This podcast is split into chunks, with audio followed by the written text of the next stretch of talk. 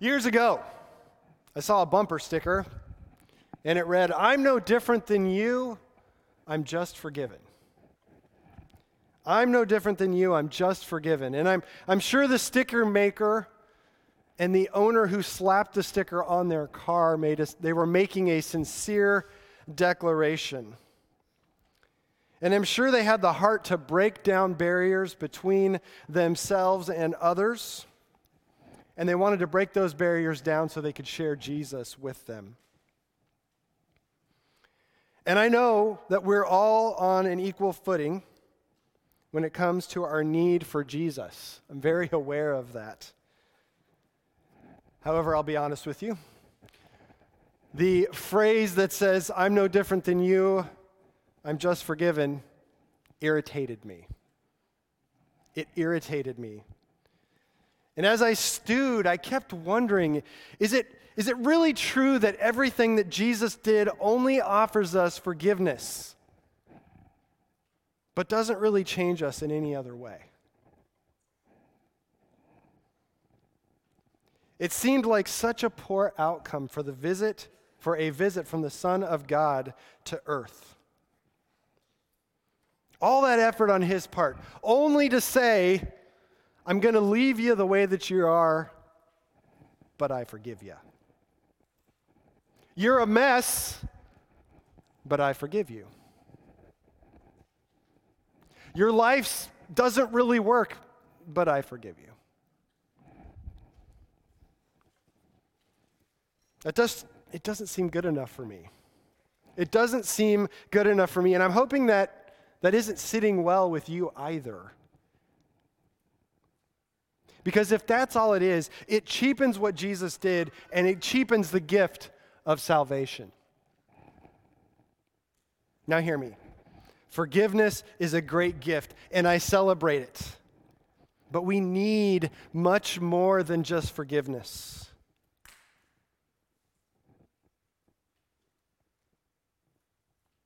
And so we're going to see today what Jesus did offered us. What he did offered us much more than forgiveness alone. And what we're going to see is we're going to see it not through the New Testament, we're going to see it through an Old Testament prophecy. And so last week we were in Zephaniah. This week we're in another prophet. I think he would be considered a major prophet, not a minor prophet. And that has nothing to do with the type of uh, musical chord that he plays. It's not a major chord versus a minor chord. But he's, he's, a, he's a prophet. It's the prophet Ezekiel, and we're going to look at chapter 36. So if you, if you have paper Bibles, you can turn there, digital Bibles. We'll have the verses on the screen. And in this, in this prophecy, Ezekiel shares with us something amazing. And he shares with us something that was a foretelling of what Jesus' work would accomplish for him and his people. So, from this prophecy, the one big idea that we have for today that I want you to walk away with is this idea that our union with Jesus thoroughly and dramatically changes who we are. Our union with Jesus thoroughly and dramatically changes who we are. And so, my desire, my prayer is that you will leave a changed person that what we talk about will radically alter the way that you see yourself, see your life, and how you go about living your life from this day forward. That's my hope, that's my desire. So Ezekiel wrote his book while the Jews were in, uh, in exile out of Israel in Babylon. And in chapter 36, he's looking ahead and letting us know that the Jews have a future. They have a future and that God has a future plan for the Jews, which included an end to their exile and a returning home. And then when they return home, they will find their home clean and restored, and there will be a new temple, and the Lord's glory will be with them. This is a physical restoration of the Jews, of their land, and it hasn't fully happened yet. If you read scripture, you know that they came back out of exile, but there won't be a complete restoration or a complete returning of the Jews to their homeland until Jesus, the Messiah, returns. And so many believe that what Ezekiel saw was not the returning of the Jews from Babylon, from Persia, but was a returning of the Jews from all over the earth at the end of time to their home. And what a day that will be. I, I just kind of picture we're all standing around our t- TVs, and here come all the Jewish people back to their home. Although this is what Ezekiel saw and recorded, he, like we talked about with Zephaniah last week, he, like many Old Testament writers, actually recorded more than they knew. They were writing out of their mind. See, God wasn't finished making things known to mankind. I talked about this last week, and I'm going to repeat it again. He didn't, he, God wasn't finished with Ezekiel. He didn't stop there. He continued to speak through others following Ezekiel. And as I said last week, most notably, those people he spoke through are people like Jesus. Ever heard of him? And the apostles, people who wrote New Testament books. And as I talked about last week, and I'm reiterating again this week, this is this idea of God progressively revealing through his scripture. He made things more known as time moved on. And so we are privileged to actually look back through some of that stuff that was made known through later people. And we're actually able to look back into Ezekiel and see there much more than what he knew he was writing about. See, as I said last week about Zephaniah, the same is true for Ezekiel. Ezekiel saw a promise particularly for the. Whew. It's okay. It's okay, I love you. oh, that worked. Cool. So Ezekiel saw a promise, particularly for the Jews. We see a fulfillment realized and made available to all people through Jesus. So, what Ezekiel recorded in the latter parts of chapter 36 is what we call typology. It's a special kind of symbolism. What Ezekiel saw for the Jews is true and will happen, but the symbols he uses in sharing what will happen for the Jews foreshadowed spiritual realities and experiences that would become true and be fulfilled through Jesus. And those things that were fulfilled through Jesus were made available to every person who gives themselves to him. So, with that focus, with this idea, with this idea that our union with Jesus and ha- with our union with Jesus, and that it thoroughly and dramatically changes who we are, let's go through these verses, focusing on the symbols for us today. And we're going to start in, ch- in chapter 36 of Ezekiel, verse 24. And it reads this way I will take you from the nations and gather you from all the countries and bring you into your own land. Now, this land is the land that was promised to Abraham and his descendants, the Jews, Israel. And they were led there by Moses and Joshua and were taken, and then were taken from it in exile. So, this is the idea that Ezekiel has with the Jews the physical reality. For us, in the New Testament, this represents in the New Testament, when you hear this idea of the promised land, it is the idea of life in the Spirit. Oh no, Mike, there's a lot of hymns that say that, that, that the promised land is heaven. I sure hope the promised land isn't heaven. They fought battles in the promised land. I don't plan to go to heaven and fight battles. I don't know about you. I, I hope I mean, I hear things like every tear's wiped away, everything's dealt with, there will be peace, there will be rest. So the promised land is something dim- different. The promised land is life in the spirit. And see, it's helpful for us to understand, and this may be a whole nother sermon another time, but Israel's journey matches the journey of the life of faith for a believer. Three key areas that play into that are one, when they were in Egypt, we would consider the person that the Israelites were in Egypt, that would be a person who has not given their life to Jesus. They're in slavery, they're in bondage, they have another master. And then God rescues them from Egypt and takes them out, and they go through a sea. Do you know what sea they go through? It's the Red Sea. Red is symbolic of blood. This is almost the understanding or the entry into faith that is through forgiveness, the washing, the cleansing. They cross to the other side. God removes the enemies that are over, over them and sets them free. But what happens after that? They wander in the wilderness for like 40 years. It's a miserable existence. And for many Christians, they have that initial entry into faith.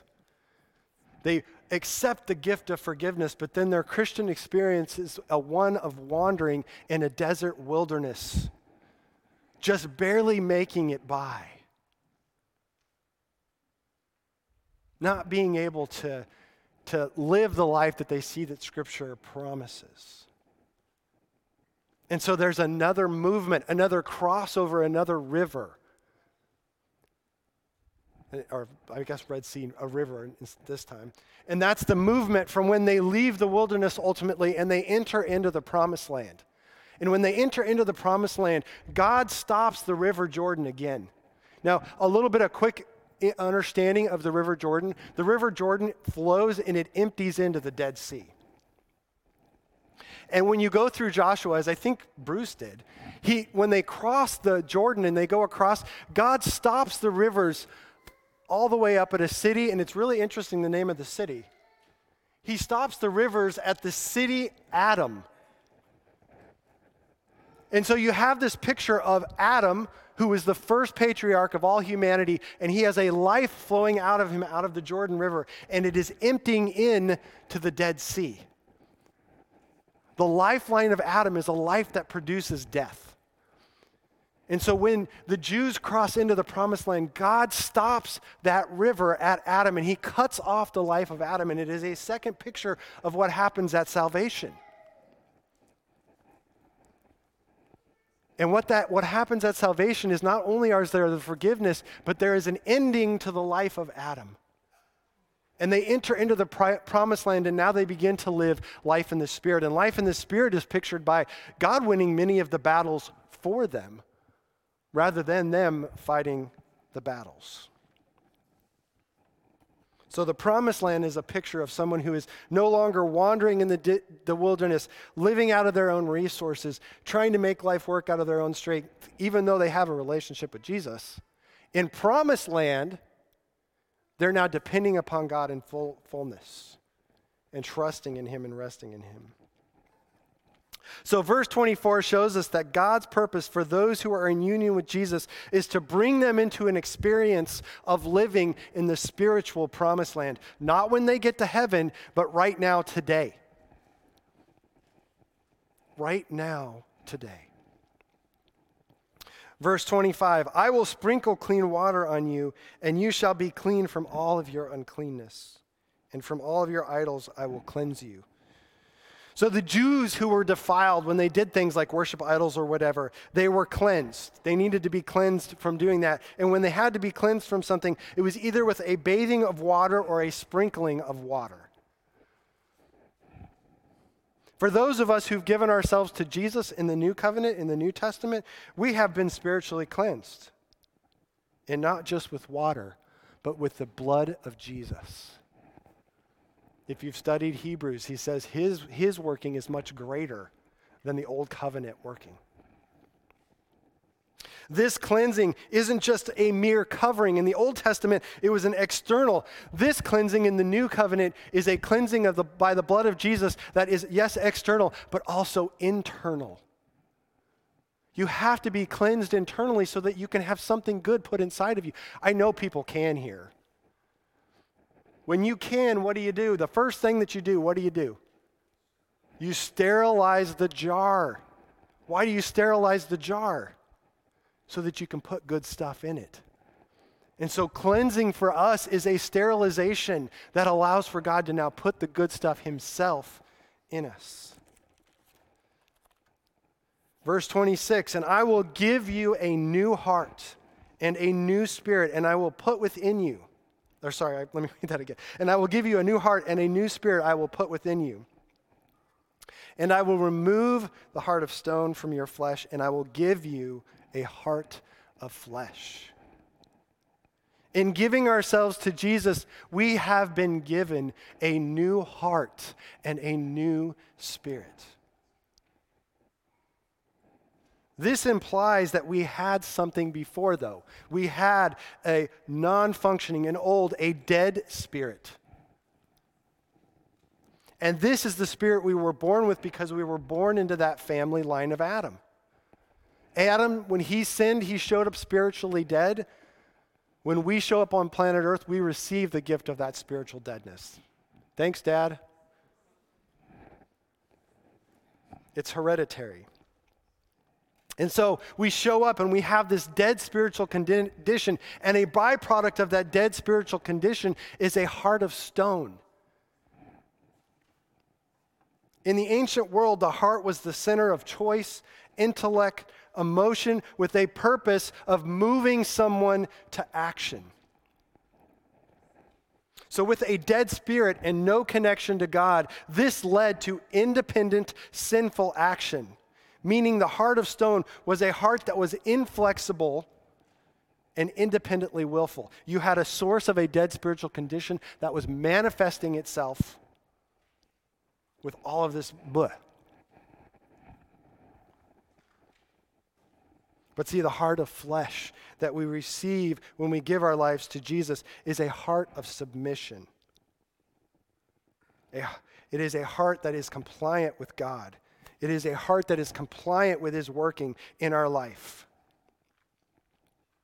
Our deepest desire is to follow Him and do what pleases Him. That's who we are. Oh, but Mike, I really want to do this thing. If I told you to just stop right now and think about at the very core of who you are, is at the very core of who you are desire to follow God's leading, to follow His working, if that's not the case, then you've got a, a, bigger issue that we need to talk about. That, that's a salvation issue. But most Christians who are struggling, they're struggling because they've lost the fact that at the very core of who they are, they've been changed.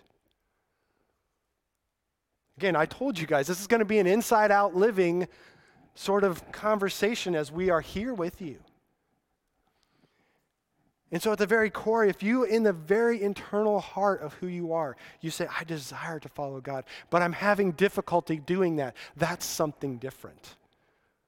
And we're going to continue to touch on that as we go through this passage in Ezekiel. 27 says, I will put my spirit within you and cause you to walk in my statutes and be careful to obey my rules. So notice the difference here. In the previous verse, it said, I will put a new spirit within you. That's a lowercase spirit. That is a new human spirit. But in verse 27, it is a capitalized spirit. It is the Holy Spirit. You'll see that again. Paul does that in Romans. I think particularly in Romans 8, if I remember. So because we have given we've been given a new human spirit, we are now able to have the Holy Spirit placed inside of us. He lives in us. The new covenant says it this way in 1, uh, 1 Corinthians 6:17 from the amplified version it says, "But the one who is united to the Lord is one spirit with him." And I know there's a lot of coffee drinkers. When you make coffee, when you take the coffee grounds and the water and you mix those things together, you can't take those things apart. It becomes a something new. And that's what Ezekiel is describing here a joining, a new spirit, a new heart, a Holy Spirit joined, a new something has been created, a mutation, something that can't be undone. I've heard one pastor say, hey, Christians, if you talk about yourself correct, correctly, you'd be talking about yourself as mutants. So that is pretty cool. So God could not dwell in our hearts, in our old hearts, in our old spirits. God cannot do that. So he tore them down like tearing down an old house, and he built up new ones so he could move in. Have you ever thought of that? God looked at you and your life and your spiritual condition and he said, condemned. And he, he said, you know, the best thing we can do is level that and build something new. Not soup it up, not give it a buff job, take it down to the ground and start all over. And that's what he did in Jesus.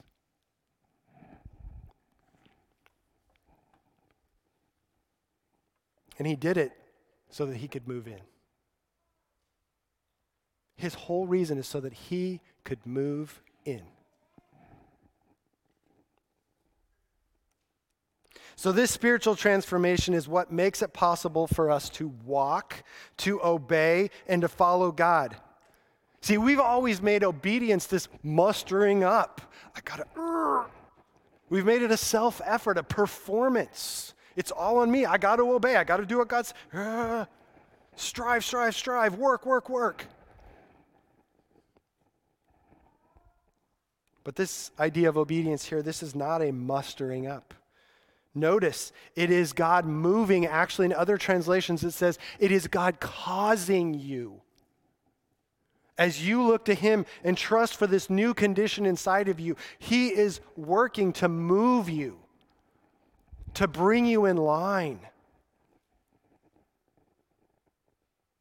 You have a part to play. You have a choice to make. I've heard one guy describe it this way You have the turn of the key of the car. But then, as soon as you turn that key and the engine starts, the car almost takes over. You get to steer, but there's a power that shows up.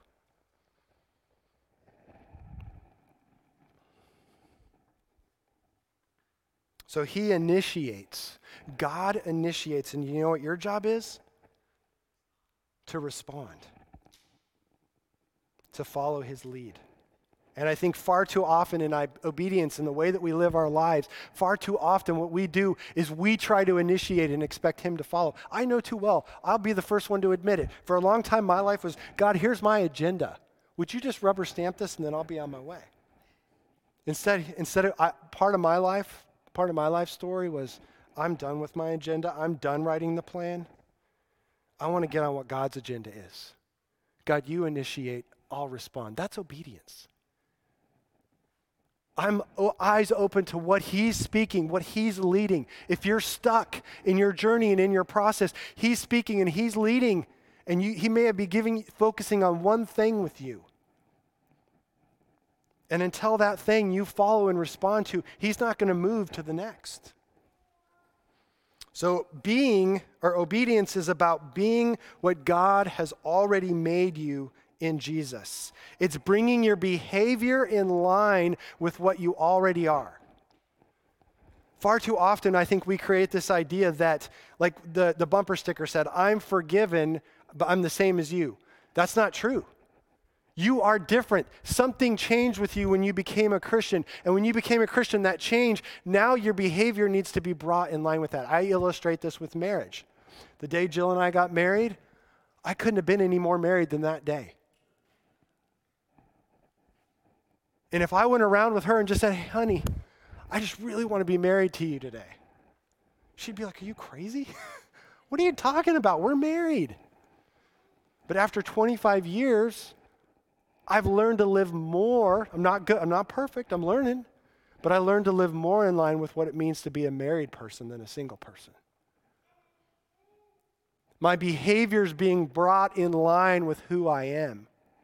That's obedience. Behavior brought in line with who you are, not trying to become something you're not by behaving correctly. Do you hear the slight difference? It's subtle, but it'll send you down a, a real quick striving path if you get that backwards.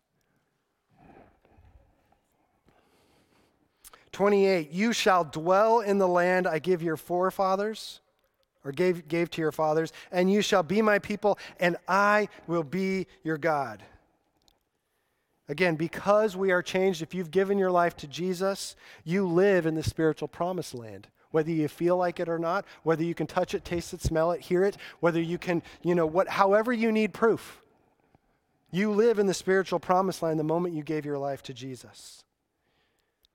There is restoration between you and God, which adds depth, which adds strength to your relationship with Him.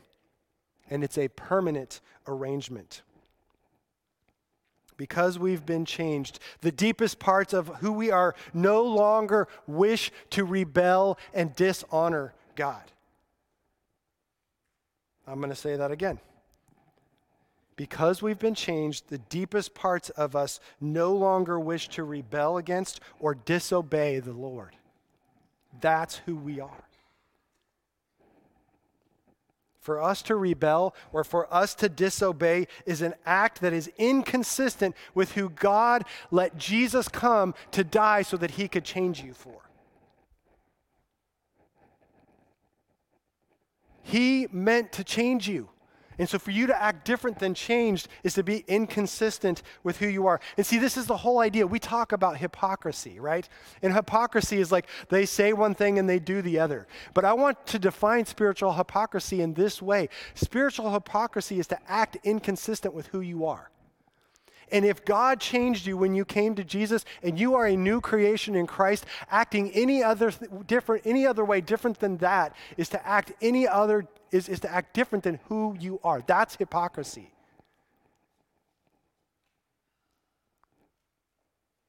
I don't I don't care what you say. I care about who you are. And when I know who you are, then we can deal with how you begin to live out who you are.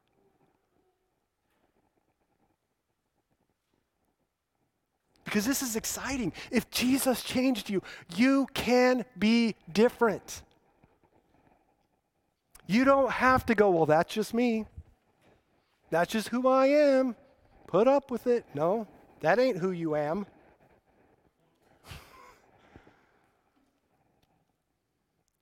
Something different inside of you existed the moment you came to Jesus. And that was something that I missed for a long time. I mean, we say, oh, the man upstairs. oh, no, no, no, no, no, no, no. He put a new spirit within you. He lives right here, He's inside of you. Verse 29 and I will deliver you from all of your uncleanness, and I will summon the grain and make it abundant, and lay no famine upon you. I will make the fruit of the tree, uh, I will make the fruit of the tree and the increase of the field abundant, that you may never again suffer the disgrace of famine among the nations. Again, right here we see complete cleansing. Complete cleansing. And see, I think sometimes we think about this idea of cleansing and forgiveness and this idea that it all, it all matters on today. Like whatever I do tomorrow, I have to wait till I have to wait until tomorrow so that it can be addressed. And yet, you know, the, it says all the sin of the world was laid upon Jesus. Everything you've ever done, everything that will, you ever will do, has been addressed in what Jesus did. You are completely clean. I mean, sometimes I think we make a big mistake and, and we act like God goes, I didn't see that one coming, Mike. Oh, man, you really threw a curveball on that.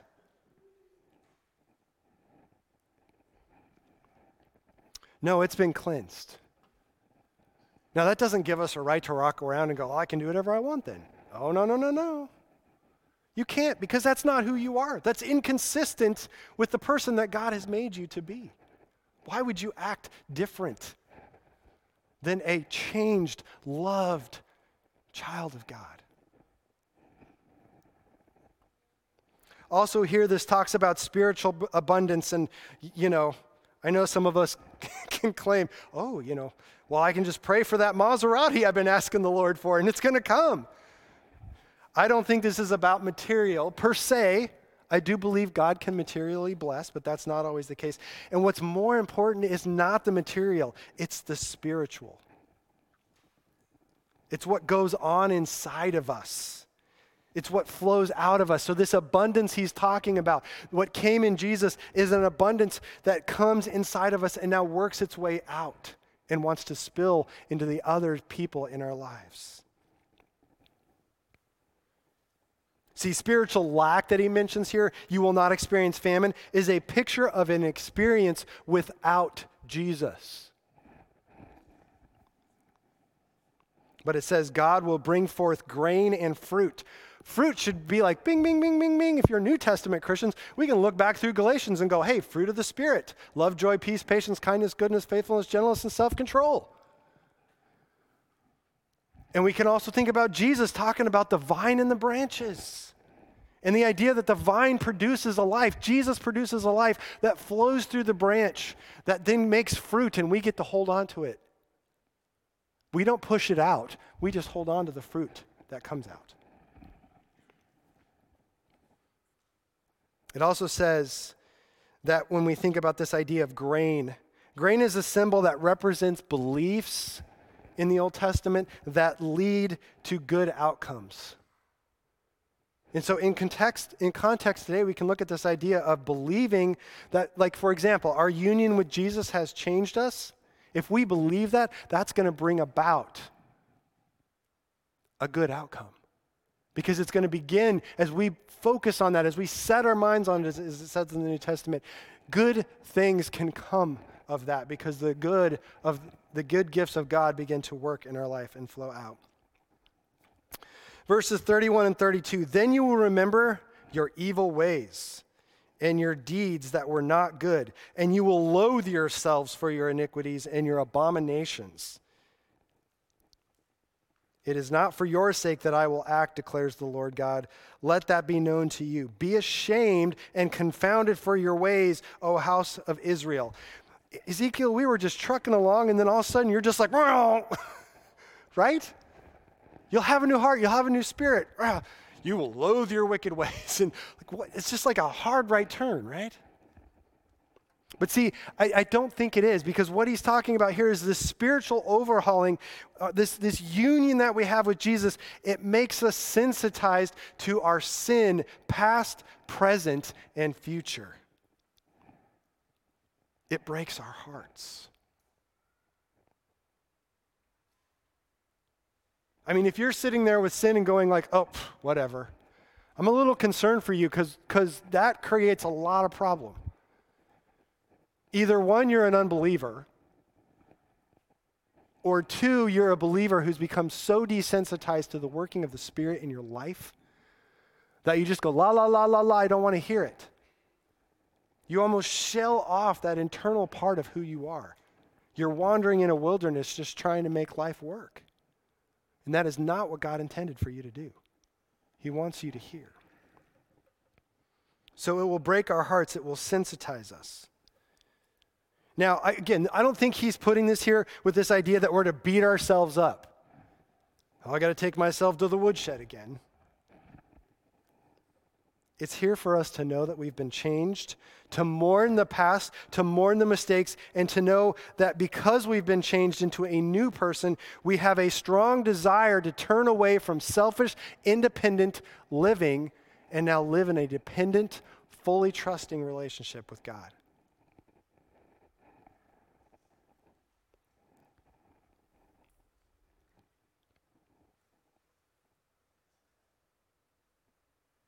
We're to step forward into the future, living as new creations, new creations who have been made new in Christ.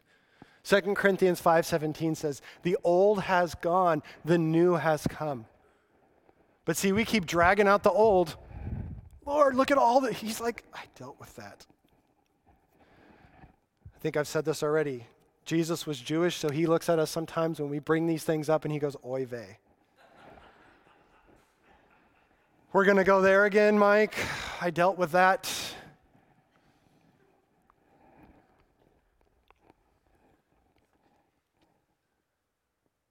Now, God says something interesting in that last passage. He says it wasn't for the Jews or our sake. What does that mean? Let's look at 33 through 36. It says, Thus says the Lord God, on the day that I cleanse you from all your iniquities, I will cause the cities to be inhabited, and the waste places shall be rebuilt. And the land that was desolate shall be t- uh, tilled, and instead of being the desolation that it was in the sight of all who pass by. And they will say, This land that was desolate has become like the Garden of Eden. And the waste and desolate and ruined cities are now fortified and inhabited. Then the nations that are left all around you shall know that I am the Lord. I have rebuilt the ruined places and replanted that which was desolate. I am the Lord, I have spoken, and I will do it. Not Bob, not Sally, not Steve will do it. The Lord will do it. So, this outpouring of grace and restoration from, from desolation to an Eden fertile life we look back at Eden and go, that was a garden paradise. That's was how it was supposed to be. And in this thing, this idea that this change in our lives, this pouring, this placing of the Holy Spirit inside of us, should bring about a life, the life of Jesus that is deposited in us. And that life should begin to bring about a sense of people should look at you and be like, what's the tilling going on there? Where's all this life coming from? You look like the Garden of Eden. And you're like, well, thank you. Just don't eat from that one tree. No, I'm just kidding. but this outpouring of grace and restoration from a desolate to Eden fertile life, I mean, think about that. Think about that. Would be for God's glory not for ours. Sometimes we think if we have life abundant and things like, oh, I got to like get real humble real quick because I'm not bringing glory to God. No, you bring glory to God when you live in a way that lines up with what He did to change you. That's true humility because it's saying, this ain't me, this is Him. I'm just joining in with Him and what He's doing in my life. And out of it is coming springs of life. And if you're benefiting from it, praise be to God. Because he promises here in this passage that others will notice God's work and they'll step back and go, What happened? What happened? 37 and 38. Thus says the Lord God, This also I will let the house of Israel ask me to do for them, to increase people like a flock, their people like a flock. Like the flock for sacrifices, like the flock at Jerusalem during the appointed feasts, so shall the waste cities be filled with flocks of people. Then they will know that I am the Lord. Now, if you've gone through the book of John, Jesus says, Remember, remember, I am the shepherd, not the Jewish people. I'm the shepherd. And anybody who comes through me is my sheep. And so he will have a flock, a flock of Jews and Gentiles who will be his sheep. And if you've given yourself to him, you're one of those sheep. And see, it's, it's really cool because this flock that he mentions here, one of the things I caught just in prepping for this again this week was looking at this passage. These are flocks for sacrifice. You didn't bring the deformed, the junk, the messed up sheep. If you did, God said, that's not, no, uh uh-uh. uh It was the best of the best. This points back to being new, being changed, being something different. If he's going to add you to that flock, he needs to have the perfection that existed in a sheep that could be given for sacrifice. And were you going to be able to do that by performance? Nope. It's possible through what Jesus did. Jesus made you a sheep for the flock, He made you right. And so, a life lived in u- union with Jesus will multiply the family of God. It will bring glory to God. And praise the Lord, it will elevate the work of Jesus. I don't think we've intentionally done this, but when we, when we keep it to I'm forgiven, but I'm no different. We're devaluing the work of Jesus. And I don't want to be, I don't want to do that. I don't want to devalue the work of Jesus. I want to bring glory to his work. And his work, his working in our lives, what he did will bring glory to himself and to his Father in our lives. That's what he did here on earth. That's what he now wants to do in and through us today. So if you've given yourself to Jesus, my question to you is are you different? Are you different? Has your union with Him thoroughly and dramatically changed you? I don't care how you think. I don't care how you feel. I don't care if you blew it today. Those things can be worked on. But if you have given your life to Jesus, absolutely 100%, you have been made something new. The old is gone, the new has come. Now, the main point of this message is about our union with Jesus and how it changes us. But this change is not possible without us first giving ourselves to Jesus. And if that is not something that you've done, if that's something you're unclear about, by all means, talk to me. Talk to Robin, would you raise your hand? Brad, Bruce. Talk to your people online. Shoot me an email. That needs to be addressed. You need to be taken out of Egypt and brought into the family of God. That's step one. Fill out a, pa- a paper or digital connection card. That's, do that. And then we can know and then we can talk. But for those of you who've given yourselves to Jesus to benefit from your union with Jesus and for it to begin to exert influence in your life, you must focus your thinking on how God has described the new you joined to Jesus and in union with Jesus. You cannot start looking for affirmations in your feelings, in your circumstances, in your experiences. You won't find any help there. That's not the starting point. You will, no help. You must start with faith. What is faith? Faith is putting complete trust and confidence in what God says is true, even if everything else in your life says something 180 degrees against what God says. If God says you are a new creation, you have to hold on tooth and nail to that and believe it and trust it and know it to be true and let Him work out the reality of it. Even if everything in your life is screaming, you are not different, you are not changed, you are not someone new. He's saying, oh, that's a lie, lie, lie, lie.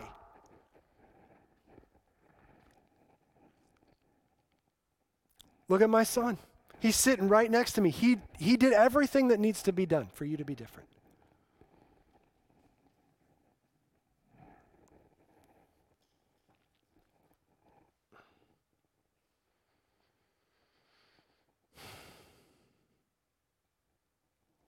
So I want to help you in two ways. One is sneaky good. It's on the back of your little uh, handout in your thing.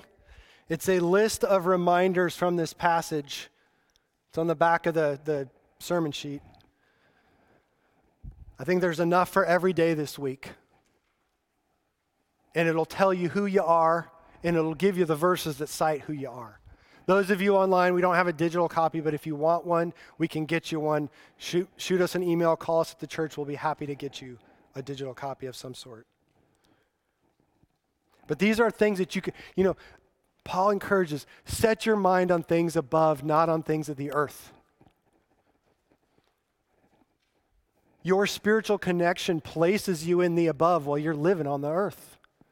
And these things that are in Ezekiel that are talking about you are true of you as you walk down here on planet earth.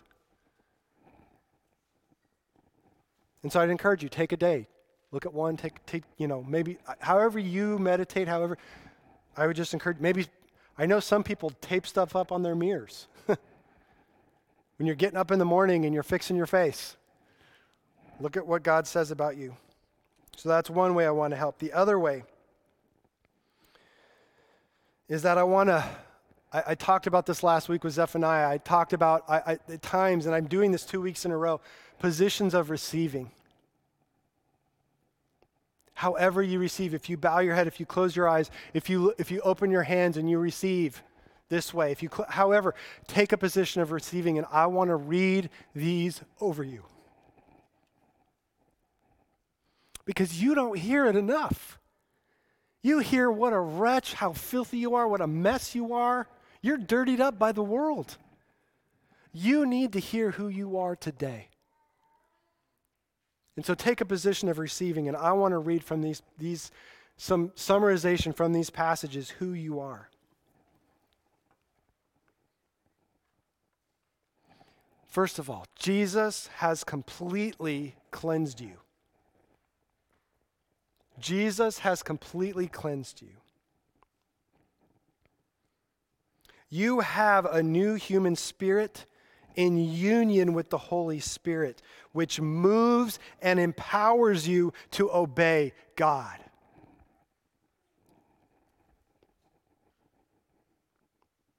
You have a new heart that desires to follow, to cooperate with, and to please Jesus.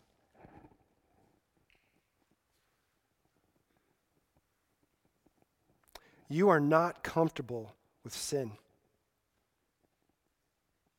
It is inconsistent for you to rebel and disobey God.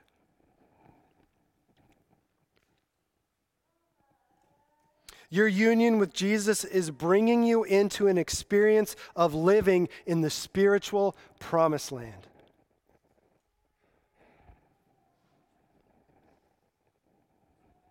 Your union with Jesus means spiritual abundance has been placed in you and can flow out from you.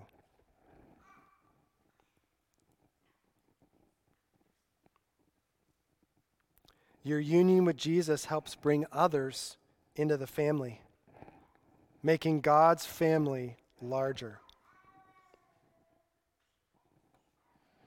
And lastly, maybe you've not been told this one enough. Who you are brings glory to God your Father. Who you are brings glory to God your Father. He's happy with you. He's pleased with you. Let's pray. Jesus, thank you so much for what you did. Thank you that we have the privilege to be new. Thank you that we live and move and breathe in you.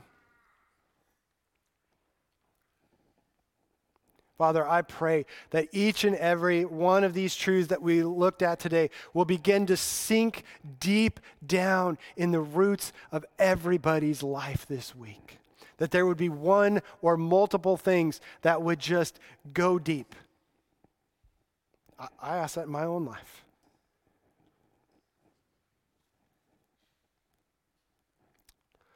That we would breathe you in deeply, that we would know that we would know, that we would know that at the core of who we are, we are new.